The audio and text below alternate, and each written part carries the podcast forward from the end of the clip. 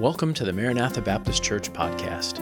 It is our prayer that this class from our Equip ministry will be a blessing to you and will grow your love for Jesus Christ. We would encourage you to use it only as a supplement to your regular intake of God's Word in your local church. If you need help connecting with a local church, please reach out to us on our website, mbcgrimes.org. Father God, we thank you for uh, your kindness to us in sending Christ to uh, pay our sin debt on the cross, and that when we trust in Him, we can be uh, completely righteous in Him. And uh, we just ask that tonight you'd give us understanding of Esther and help us to uh, see your good hand at work uh, behind the scenes, and uh, that we would grow in our trust for you as you are God who um, always keeps His promises. And so help us to trust you. Pray this in Christ's name. Amen. All right, you can turn over to Esther. Everyone get a note packet. There's probably some more in the back if anybody needs one.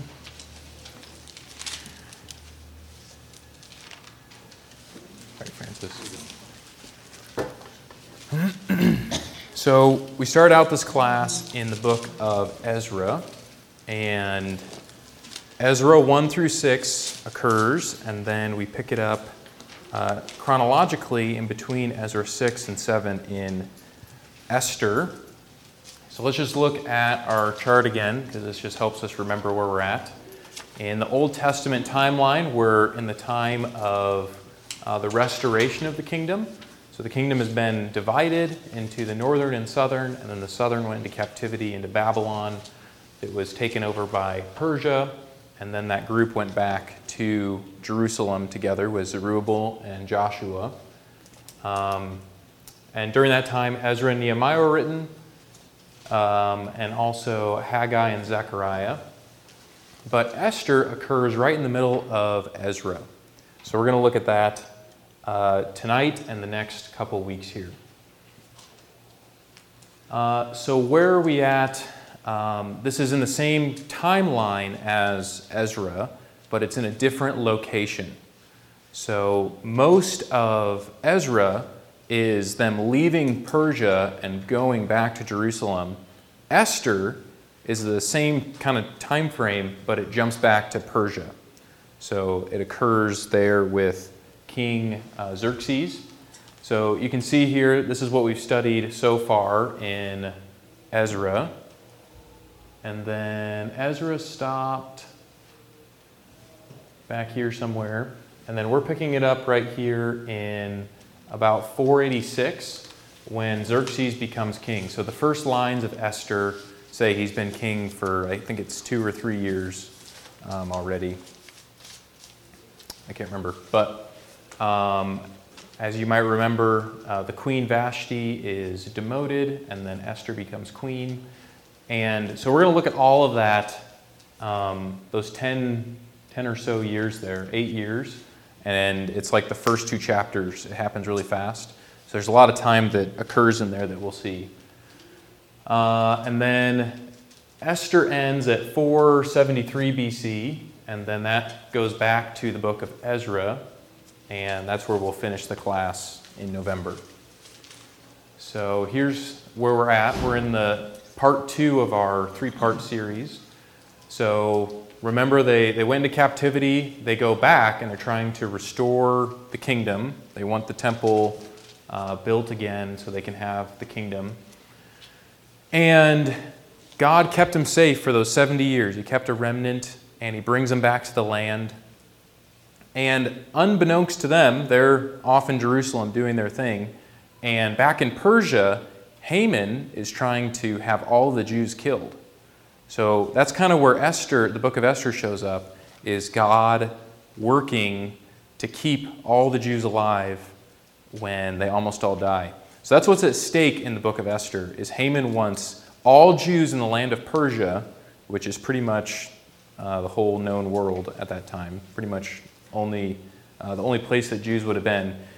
He wanted the king to pass a law that you could kill any Jew and pillage their stuff.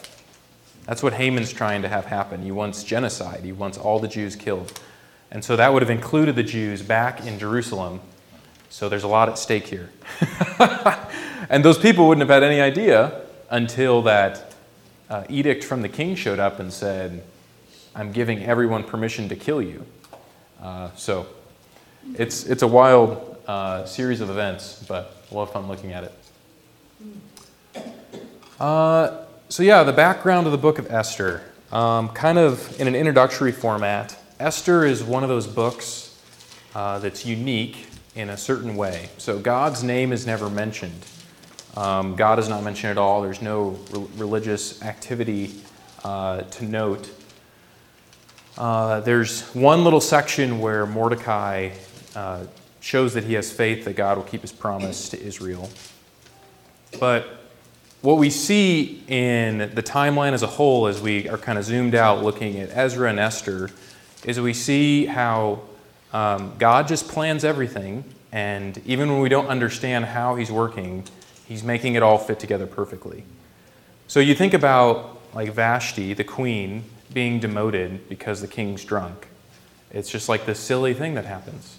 But it's God providing a space to insert Esther to save Israel is what God is doing. And so it's this really cool behind the scenes look at how God works um, in these crazy ways to do whatever He wants. Um, something like this happened to me the other day. Uh, in our kids' classes, they're learning about how God made dinosaurs tonight. And I was kind of like, why do we need a whole lesson on dinosaurs? I kind of had a bad attitude about it, and uh, which is really bad, right? Um, but yeah, in Job 40 and 41, Job or God is talking to Job and he's saying it's all that part about where were you when I laid the foundations of the earth. But he talks about Behemoth and Leviathan there, and he describes them and how there's the, these awesome, magnificent beasts. And you know, who are you to question me, Job? So, anyways, I wrote I write a little like take-home sheet for the parents, um, so I was familiar with what the lesson was about for this week. So I was writing that last week in preparation for this week. So I did that on Wednesday. On Thursday, I was talking to a gentleman who I didn't think I was going to see again, but I had had several conversations with, and I wanted to see if he wanted to do a Bible study. Um, he's not a believer. And so Thursday, he, he was going to stop by, and I was like, here he comes. This is my perfect opportunity to, to see if he wants to um, do a Bible study with me. And so I asked him, and he pretty much said no. And he was explaining how, you know, any, you know, he thinks that all religious systems are good in their own right, that someone who believes in this God to take them to heaven is fine for them. And he said he doesn't believe that the Bible's true. It, that's why it's called the greatest story ever told. And uh, then he went on to say, like the dinosaurs. Like, where are the dinosaurs in the Bible? And my, I was just like, I know. I know because I wrote the kids' lesson summary yesterday. And it was just this like exactly what what God does is he just, you know, seemingly random series of events. Um, and I'm like, actually in Job 40 and 41 and and so I start describing how God describes one of the dinosaurs. And he's like, oh, is that? And he like named one of the dinosaurs. And I'm like, yeah. so we just had this like funny conversation about one of the objections he had to God's word because I had studied that. And so it was just really cool to see God work all that out. So I don't know what God's plan is for that individual, but I hope that uh, he trusts the Lord. So we'll see. Um, so thinking about Esther, that's kind of what happens in this book. Is there's a lot we don't know about it, but you can clearly see uh, God orchestrating things to keep everyone alive, his people alive. So here's some facts about it. We don't know who wrote it. Um, that's what I know. uh, the events occur between 486 and 473 BC. So this is about 50 years after the first exile expedition. So that chart kind of lined that up for us at the beginning there. But there's a gap between Ezra 6 and then this starting up, and then there'll be a gap again between uh, the end of Esther and the start of Ezra 7. Uh, many godly Jews, like Daniel, remained in Persia instead of returning to Jerusalem. Um, so, this is pretty cool um, account of Daniel. so even though he stayed in uh, Persia, kind of, we talked a little bit about Daniel throughout our, our class here. He, he, his heart was in Jerusalem. So, what that verse talks about is it just says that Daniel would pray, right? That's what we know about Daniel. And where, which direction would he pray towards? Towards Jerusalem. So Daniel 6:10 Now when Daniel knew that the writing was signed he went home and in his upper room with his windows open toward Jerusalem he knelt down on his knees 3 times that day and prayed and gave thanks before his God as was his custom since early days. So for the Jewish people Jerusalem is everything. Jerusalem is the city, you know, the nation's capital um, where God um, resides in the temple. And so you can see it obviously there with Daniel that even though he was displaced, his heart was still in Jerusalem. He, he would rather be there, but God had him remain in Persia. And so, as we come to Esther, it's a little uh, uh, abnormal that these the, the Jews we're going to look at in Esther don't have a desire to return to Jerusalem. Um, and they're also not practicing Jews. So we're going to try and work through that, and there's a couple possible um, answers to, to those things. So here's some of the abnormalities of the book. So no mention is made of God in Esther. Uh, there's no religious activities recorded, and the focus is very much on the physical survival of the Jews. So it's pretty unique in this way. Um, it's pretty heavily contrasted from our study of Ezra, for instance, where throughout that book it says, and God turned the heart of the king to do this. The, you know, the perspective is very like right in your face that God is doing this. Um, Esther is more cloaked.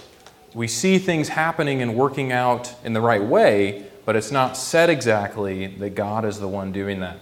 So I'm not going to give you all the answers of why that is. Uh, I have my opinions that we can discuss in a minute, but as we looked at in, in Ezra, there was a desire of those Jews to return to Jerusalem, to go back and obey and follow God's promise to restore the remnant to Jerusalem. Uh, they desired to have the kingdom again. And so we list those three things in Ezra. You know, they wanted a Davidic king, they had Zerubbabel, they needed a temple and priests and sacrifices and the law and, and you know, keep the covenant with God. And so there's all these facets that are at the core of being a faithful Jew that don't come up in the book of Esther. And so that's, um, it's very interesting. I don't, I don't have a great answer of why that is, um, but it's just different from even the contemporary books that it's written. So I think one solution is that, you know, these are Jews that have been you know, all they know is captivity. All they know is Persian life. They've been so um, encapsulated by the culture of Persia that they've forgotten a lot of uh, who they are as the Jewish people. And so they, they don't have that desire anymore. They don't have the desire to go to Jerusalem. It's been lost. Uh, it hasn't, that, that hasn't been passed down, passed down to them as something valuable. So there's kind of three ways to uh, read the book of Esther. Um, so when I was a kid, we I was taught that Esther and Mordecai were godly individuals, and like Daniel or Shadrach, Meshach, and Abednego, they stood up for what was right in a foreign land and uh, were believers in, in the God of Israel. I think they, they have some faith, but they're not, uh, it's not really strong faith. So, really, the only expression of faith we have from either of them is in, is in Esther chapter 4. And this is kind of the, the linchpin of the whole book. This is where Mordecai expresses faith in God's providence and faith that God will keep his promise to his people. Uh, so, Esther 4:13. And Mordecai told them to answer Esther, "Do not think in your heart that you will escape in the king's palace any more than all the other Jews. For if you remain completely silent at this time, relief and deliverance will arise for the Jews from another place, but you and your father's house will perish. Yet who knows whether you have come to the kingdom for such a time as this? So, this is the most famous couple verses in the book of Esther, and rightly so. And I think we see from Mordecai, Mordecai here faith in God's promise to Abraham and then through Moses to preserve his people um, no matter you know, what the circumstances look like. So he says, even if you don't stand up and do this, Esther, God can bring about deliverance from somewhere else. And so I think that's a, an act of faith on his part. And then Esther uh, replies to him in uh, verse 16. She says, Go gather all the Jews who are present in Shushan and fast for me. Neither eat or drink for three days, uh, night or day. My maids and I will fast likewise. And so I will go to the king, which is against the law. And if I perish, I perish. So I think there, there's aspects to uh, the story that show that they, that they believed that they were Jewish and that the God of Israel was their God. But throughout the text, we don't see them behaving like Daniel and Shadrach and Meshach and Abednego. So you remember when Daniel was taken captive into Babylon, he said, I'm not going to eat the foreign food, right? I'm a Jew. And that was a big deal for him to do that. And, and the guy who was over him was like, But you're going to be weaker than all the others. And he's like, Well, let's see. When we come to Esther, when she's taken into the king's palace, she's told to hide her identity by Mordecai. And so that means she's taking, you know, she's eating the Persian food, she's worshiping the Persian god um, with everybody else. You know, she goes in with the king and they don't play Monopoly all night. Uh, you know, there's bad things that, that go on here, and uh, we're not really given any commentary on it. It's just left silent. And even when she calls for the fast, she's not telling them to pray to God to give her courage or to deliver her. She just calls for a fast. And so even the Jews in Jesus' day who rejected Jesus, you know, they fasted. Um, so I'm not trying to like undercut uh, your belief in the Bible, but even if they're not great people, God is great. so um, we're all weak and we're all sinful. We all have little faith, and anything good that happens is because God does it and He does it through us. So uh, there's kind of three approaches that we can read Esther. So I'll offer those to you. So the first one is the most um, uncommon one. So these are in your notes. While Esther and Mordecai show high moral courage, they do not actually believe in the God of Israel. God uses godless Israel to save godless Israel. So this was the view of uh, several people you can see there.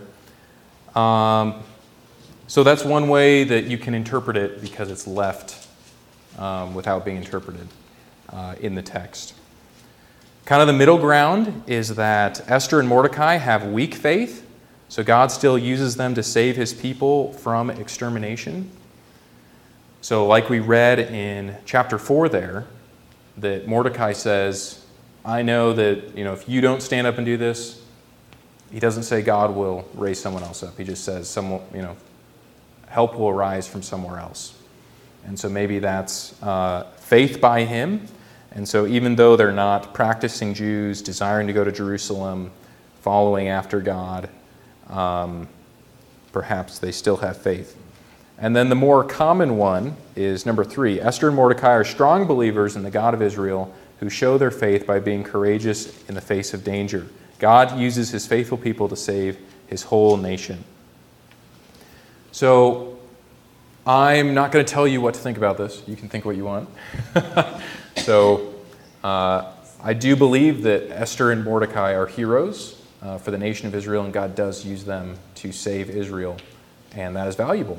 My encouragement would be is to trust the God who, who's the one working here and uh, doing that. Uh, poor Aaron's teaching next week, and I didn't warn about this, so you can teach it any way you want. I'm going to kind of take a middle ground where they they do love the God of Israel, and they're trying, um, and they have weak faith, but they are seeking to follow after God. Uh, I would, I do lean a little bit towards number one, so if it comes out that way, I'm sorry, but you're welcome to have your own thoughts about the book of Esther. Uh, the next thing on your second page there, so I think this is partially where our potential misunderstanding of the book of Esther arises. I think part of it is confusing it with Daniel. So, like Daniel, uh, or no, Shadrach, Meshach, and Abednego won't bow to Nebuchadnezzar's idol, and they're thrown in the fiery furnace, and they're faithful. They say, I'm not going to follow your gods, I'm going to follow the God of Israel. And then we see Mordecai say, I'm not going to bow to you, Haman. But he doesn't say because I don't, you know, I only bow to my God. Uh, so, what we have in the Apocrypha is a uh, six chapters that were written hundreds of years later, after the book of Esther, to kind of give more light on the events of what happened in Esther. So we don't believe these are uh, biblical in the Bible sense. They're not part of the, the church canon or the, the Bible canon. And I think what happens here is I think Israel, rightly so, sees Mordecai and Esther as a hero and a heroine. And so they look back and kind of add in stuff to make them look better. So listen to these words in uh, the Apocrypha edition in Esther 13:12. So this is Mordecai praying to God, which already doesn't fit Esther because God is not mentioned in Esther. Thou knowest all things, and thou knowest, Lord, that it was neither in contempt nor pride, nor for any desire of glory that I did not bow down to proud Haman. For I could have been content with good will for the salvation of Israel to kiss the soles of his feet. But I did this, this I might not prefer, the glory of man above the glory of God. Neither will I worship any but thee, O God, neither will I do it in pride. So that very well could have been what Haman was thinking when he didn't bow down to Haman, but I don't think we should trust the Apocrypha. so we got to come to our own conclusion apart from it. And I think the Apocrypha may have given us a slant on uh, taking it a certain way as we read the book of Esther historically. Because in times past, that would have been a more acceptable historical reading of what a good commentary on what actually happened um, in this time. Does anyone have any questions on that? I don't want to like pop everyone's bubble, but the city was a fasting. Other yeah. other religion, if I can say that way, religions yeah. didn't fast that we know of. Right. So there had to be some kind of a tie to a Jewish. Right. That is really interesting, um, especially because she has her, I think she has her handmaidens do it with her, who would have been Persians. They wouldn't have been Jews. Mm-hmm. Um, so, yeah, that's a really good point, Raleigh. Well, that was a question. Oh. That wasn't the point, it was a. It was a good question. it, made a point in my mind. So, so that is great. As we study through this, as we observe things, no, that's good. That um, that come up, I would love to change my opinion about that. So, oh man. Did Mordecai sit at the gate and the guy, whoever Xerxes or, Haman? or, yeah, wasn't he mad at him Yes. doing that? Yeah, that's actually how this all happens is Haman's mad at Mordecai, so he wants to kill Mordecai's people. Right. So, yep. Yeah, Jim. I think, I think if we set aside the idea of whether they're Jews or not, Yeah. or whether they believe in God or not, I think a good thing for me today is through this chapter and story, we find that God uses people to get his plan done. Right. They may not all be, quote, Christians, they may not be all God-fearing people, but God has a plan. Yes. And as Mordecai says, and I think I put this on my shirt pocket, if you don't do it, God's gonna have somebody else do it. Right. Now, do you want glory for obedience to God, or do you want to watch something else happen that somebody else is going to do? So I think for today's living, Right. I'm It's very encouraged helpful, by yeah. the Esther's, you know, and Mordecai, because God used them. Right, Who, no matter who they were, right. God used them to get the job done, and I think He does that today. Right. And there's godly characteristics that come up. So the, the self denial, self sacrifice of Esther to risk that. She knew she was risking, you know, being killed um, and that kind of thing. Yeah, Ruth Ann. Rahab in the same way, and he used uh, Ruth. Yep. We're staying Ruth and Esther, my the travel partner and I. Ruth, they weren't even supposed to go in, they were not to marry people in Moab, Yep. and they were not allowed in the temple.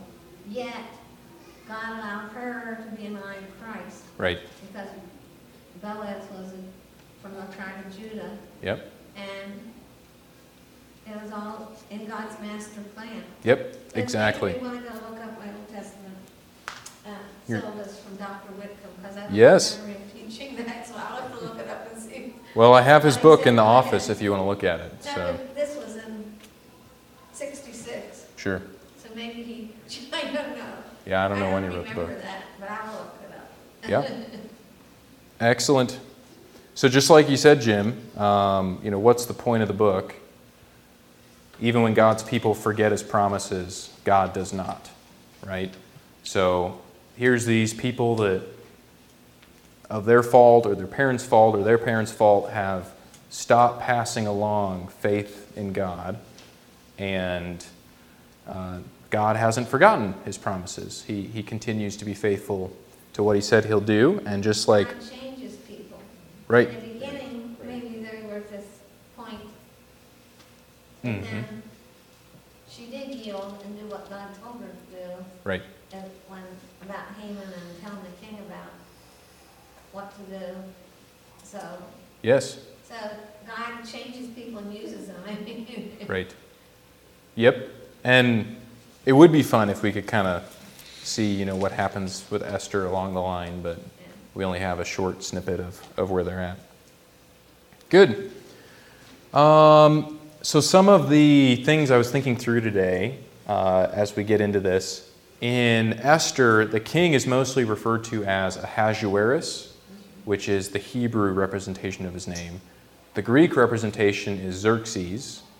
So, Ahasuerus and Xerxes are the same person.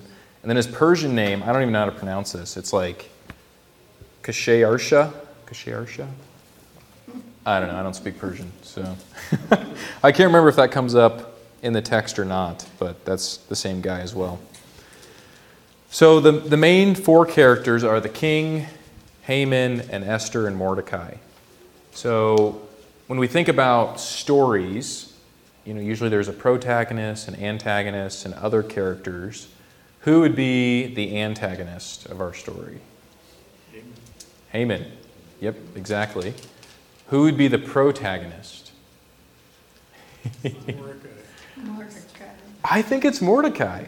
I think we often think it's Esther, but Mordecai is the one that instigates Esther to, to go and be brave for her people. And then even Esther convincing the king to work against Mordecai is an extension of uh, Mordecai encouraging Esther. I got lost in that somehow. So, yeah, but I think both Esther and Mordecai are both heroes. So Mordecai is a hero, Esther is a heroine of the story. And we see that uh, true today in uh, the Jewish people's life. They celebrate the holiday Purim, I think is how you say it. And that's the celebration of when God delivered his people from Haman. And you read about that at the end of Esther. So, yeah, I read one description of it where the, I gotta be careful I say this. You keep uh, consuming things that intoxicate you until you can't tell the difference between cursed be Haman and blessed be Mordecai. Um, so there's young ears in here. But yeah, that's what they do, I guess, on Purim, which sounds very godly, but that's what they do. Okay, let's jump into Ezra, Esther, not Ezra, Esther today. Chapter 1, and uh, work through chapter 1 and the first part of chapter 2. And uh, I'll have some summary points up here. So, King Ahasuerus becomes queenless. That's what chapter 1's about. Oh, man. So, starting in verse 1. Now it came to pass in the days of Ahasuerus, this was the Ahasuerus who reigned over 127 provinces from India to Ethiopia. In those days, when King Ahasuerus sat on the throne of his kingdom, which was in Shushan, the citadel, that in the third year of his reign he made a feast for all his officials and servants and the powers of Persia and Media, the nobles and the princes of the provinces being before him. When he showed the riches of his glorious kingdom and the splendor of his excellent majesty for many days, 180 days in all. So we start out here with them having a party. So this is most likely a military planning get together because right after this, he sets out with his soldiers and they attack Greece. Uh, so that's probably partially what's going on here is he's gathering um, all his officials together to make a plan to invade Greece because his dad Darius had been defeated by Greece, and so he's been waiting years to get his revenge. And we read about this in Daniel 11:2, actually. Uh, there's a description of Ahasuerus there, and a description of him having been predicted by Daniel to attack Greece. So let me read Daniel 11:2. That'd be a good verse to write down. uh, so this is Daniel prophesying. He says, Now I tell you the truth. Behold, three more kings will arise in Persia, and the fourth shall be far richer than them all. So the fourth is Xerxes. So he's the richest Persian king of them all. By his strength, through his riches, he shall stir up all against the realm of Greece. So, this is being, Daniel's being fulfilled right now in Esther. So, they're most likely making plans over these 180 days to invade Greece. And then there's a second party, I think, after they make their plans. And this is one to celebrate. So, uh, this one, they drink the whole time. So by the end, they are uh, very intoxicated. So in verse 5, and when these days were completed, the king made a feast lasting seven days for all the people who were present in Shushan, the citadel, from great to small, in the court of the garden of the king's palace.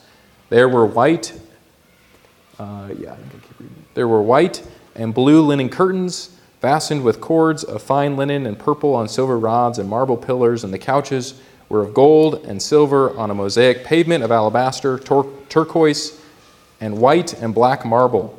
And they served drinks in golden vessels, each vessel being different from the other, with royal wine in abundance, according to the generosity of the king. In accordance with the law, the drinking was not compulsory, for so the king had ordered all the officers of his household that they should do according to each man's pleasure. So they're just having this is the real party, right? This is the uh, they're just doing whatever they want. The king is giving them all um, anything they could want. And during this one, he's really showing off the riches. So he's got, you know, really uh, splendid things hung up everywhere. Uh, his castle's amazing. He's showing that he is the richest Persian king of all. Uh, so then we kind of come to this awkward point in the text where it wasn't enough for him to show all of his riches. He wants to show uh, all the men his wife. So in verse 9, it says, Queen Vashti also made a feast. Sorry, this is different. Queen Vashti also made a feast for the women in the royal palace, which belonged to King Ahasuerus. So the women were also celebrating um, in, a, in the palace as well. And then we come to this next part so the intoxicated or drunk king acts foolishly and loses control of his queen. So there's a bit of irony here where he's trying to show off his all of his control, all of his riches, all of his powers, and his wife tells him no, which as the king is not great, which is why uh, the, his people with him are like, you got to shut this down because we're all going to lose control of our wives. Okay, so I'm not saying that's the way it should be. This is Persia. this is not God's plan for the household here. So here's what happens in verse 10. On the seventh day, when the heart of the king was merry with wine, he commanded Mehuman, Biztha, Harbona, Bigtha, Ab, Abagtha, Zethar, and Carcas, seven eunuchs who served in the presence of King Ahasuerus, to bring Queen Vashti before the king, wearing her royal crown, in order to show her beauty to the people and the officials, for she was beautiful to behold. So, in all of his pride and arrogance to show off all that he had, he wanted to show his wife. And then in verse 12, but Queen Vashti refused to come at the king's command brought by his eunuchs. Therefore, the king was furious, and his anger burned within him. So I think there is a little irony happening here where uh, this pride and, and you know, love of all of his stuff eventually revealed how little control he actually had of everything. Right? This guy, he's just, he's just a man, and his wife tells him no.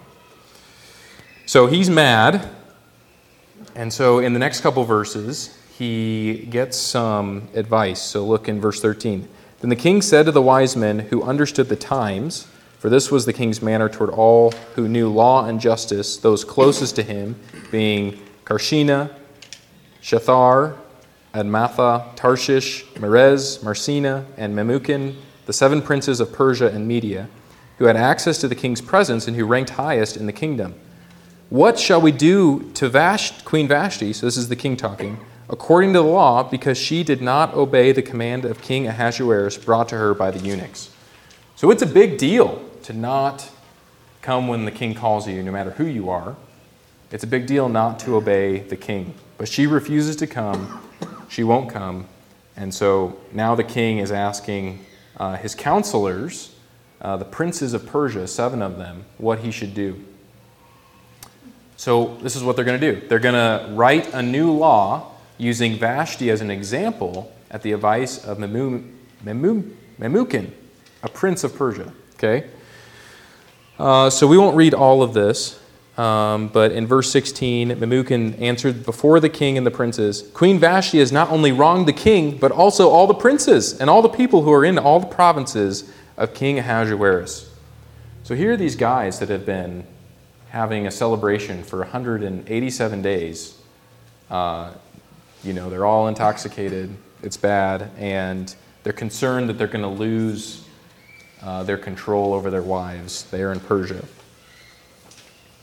Um, so in verse 17, he says, For the queen's behavior will become known to all women, so that they will despise their husbands in their eyes. When they report, King Ahasuerus commanded Queen Vashti to be brought in before him, but she did not come. So I think you know, this guy's got some skin in the game. He's worried that he's going to lose control at home. And so that's really the issue here. This national crisis has been brought about because the king uh, was a fool. And so here they are.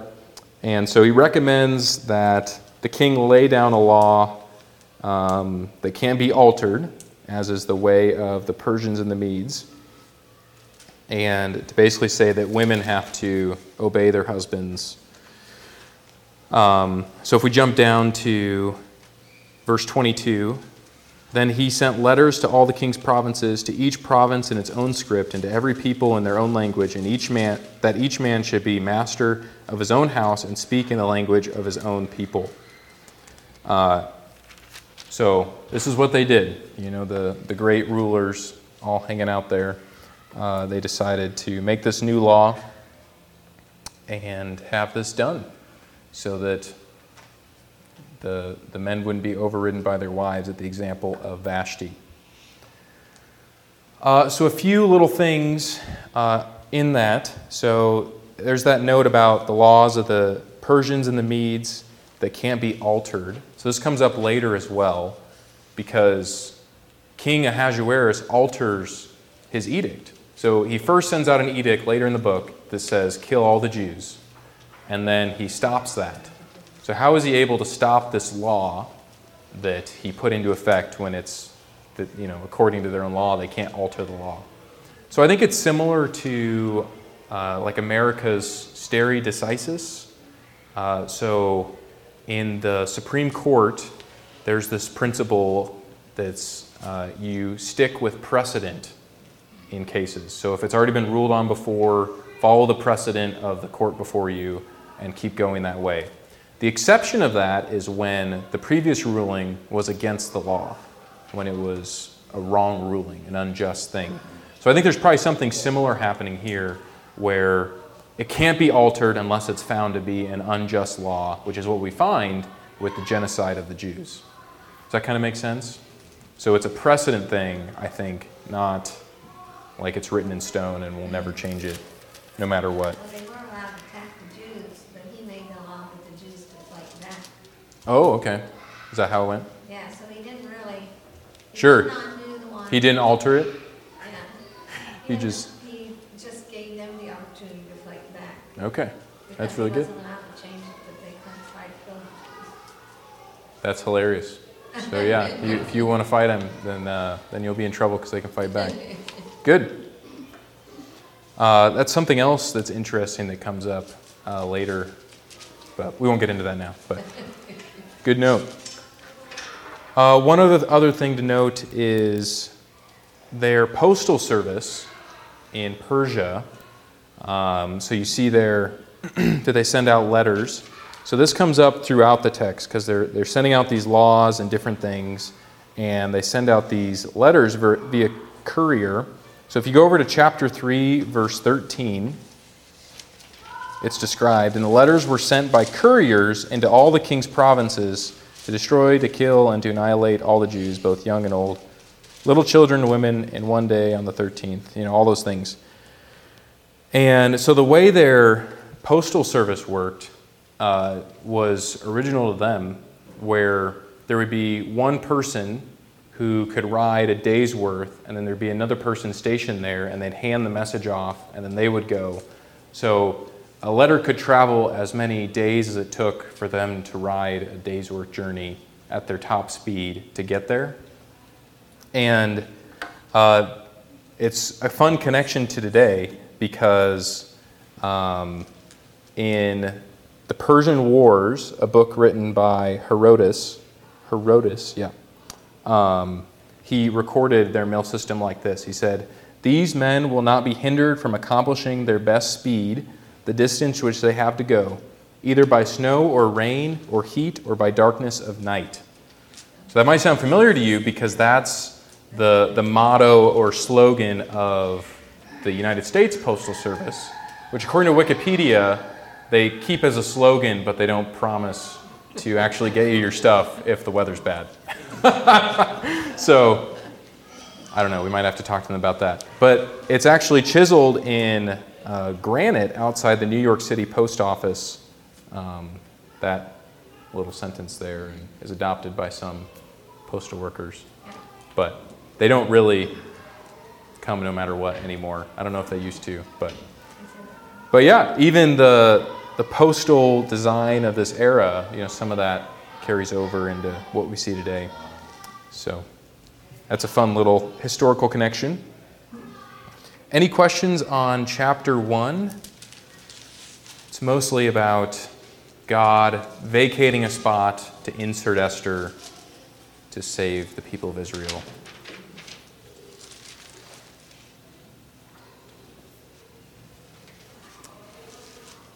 Yeah, Sheila. I don't know if it's the same thing you're asking question, but I wondered if the Pony Express, the same thing as that you're talking about? the Right. and the sleet? Yeah, I guess. Yeah, I'm guessing. It was like where they would ride from one place to another, and then somebody else would take the mail. Right.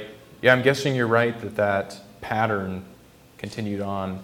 Yeah, it's hard to believe that you know no one had thought of that before. I think there just wasn't that passing along of it and that dedication to actually get it there. Um, so yeah.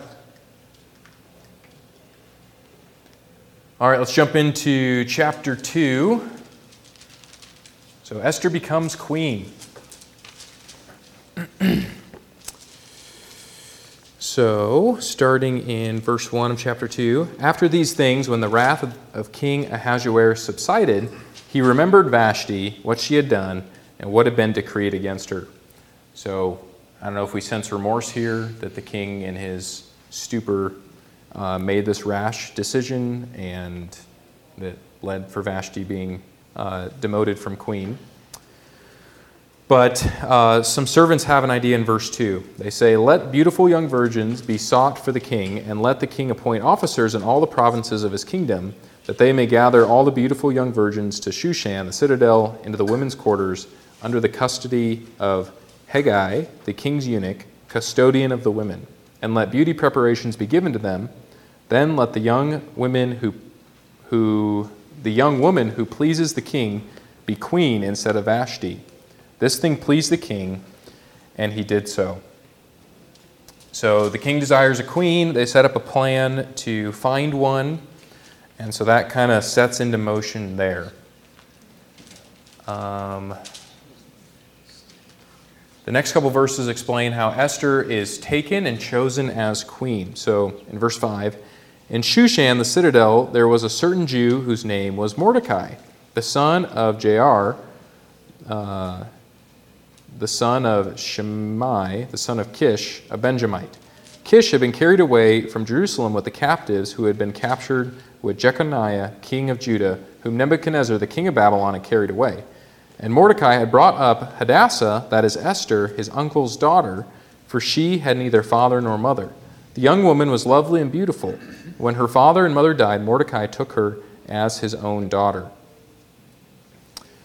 So it was when the king's command and decree were heard, and when many young women were gathered at Shushan the citadel under the custody of Hegai, that Esther also was taken to the king's palace into the care of Hegai the custodian of the women. Now the young woman pleased him, and she obtained his favor, so he readily gave her beauty preparations uh, to her besides her allowance. Then seven choice maidservants were provided for her from the king's palace and he moved her and her maidservants to the best place in the house of the women. Esther had not revealed her people or family, for Mordecai had charged her not to reveal it. And every day Mordecai paced in front of the court of the women's quarters to learn of Esther's welfare and what was happening to her. So that was a lot, but um, yeah, Esther went along with the women. Uh, she was taken to the palace and she found favor in the sight of the custodian there of the women. And so this again we see, you know, it's not set out right that God caused her to have favor in his eyes, but we see her moving up and even um, being given more preparations um, than the others. So Doesn't it say that Mordecai told her not to talk about her people? right, so Mordecai Would not that be an indication that she was Jewish? Not to talk about her people.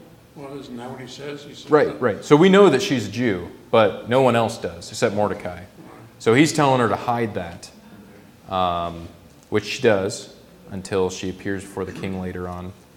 And uh, so yeah, that would have been that would have been tricky to keep that a secret and uh, do all that. But so this process here, um, it says that it was about a year long of the beautification. But about four years passed between Ahasuerus uh, losing Queen Vashti and him gaining Esther. So it doesn't show up until down later on, but it talks about uh, in the seventh year of Ahasuerus' Ahasuerus' reign in verse 16. And if you recall from before, it's the third year when the events of Vashti take place. So that four years uh, come through here, and according to the dates, about two of these years Ahasuerus spent fighting in Greece, the war in Greece. Uh, so there's a four year gap where he's off at war, and his servants are preparing all these women that one of them will be queen for him.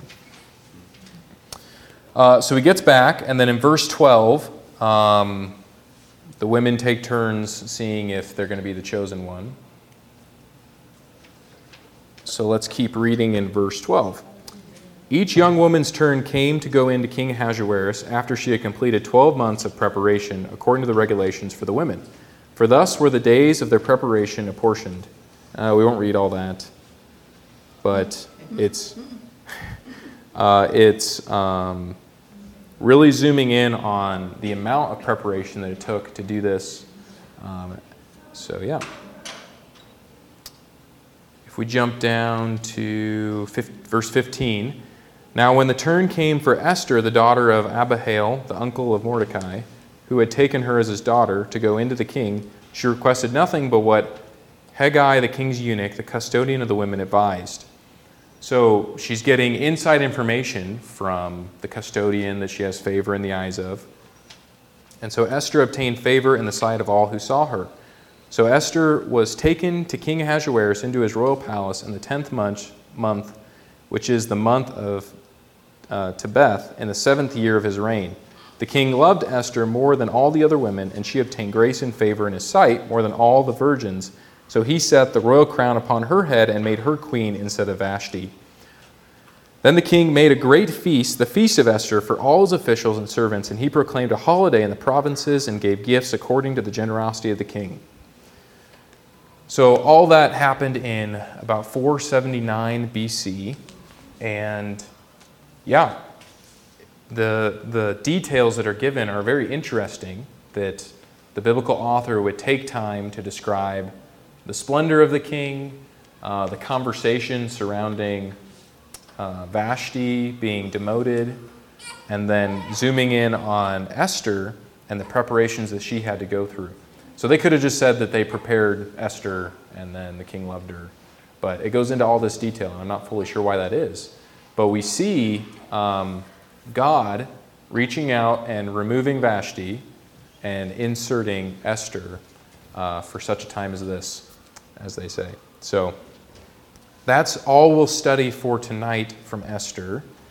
Do you guys have any questions about any of uh, chapters 1 and 2 that we studied so far?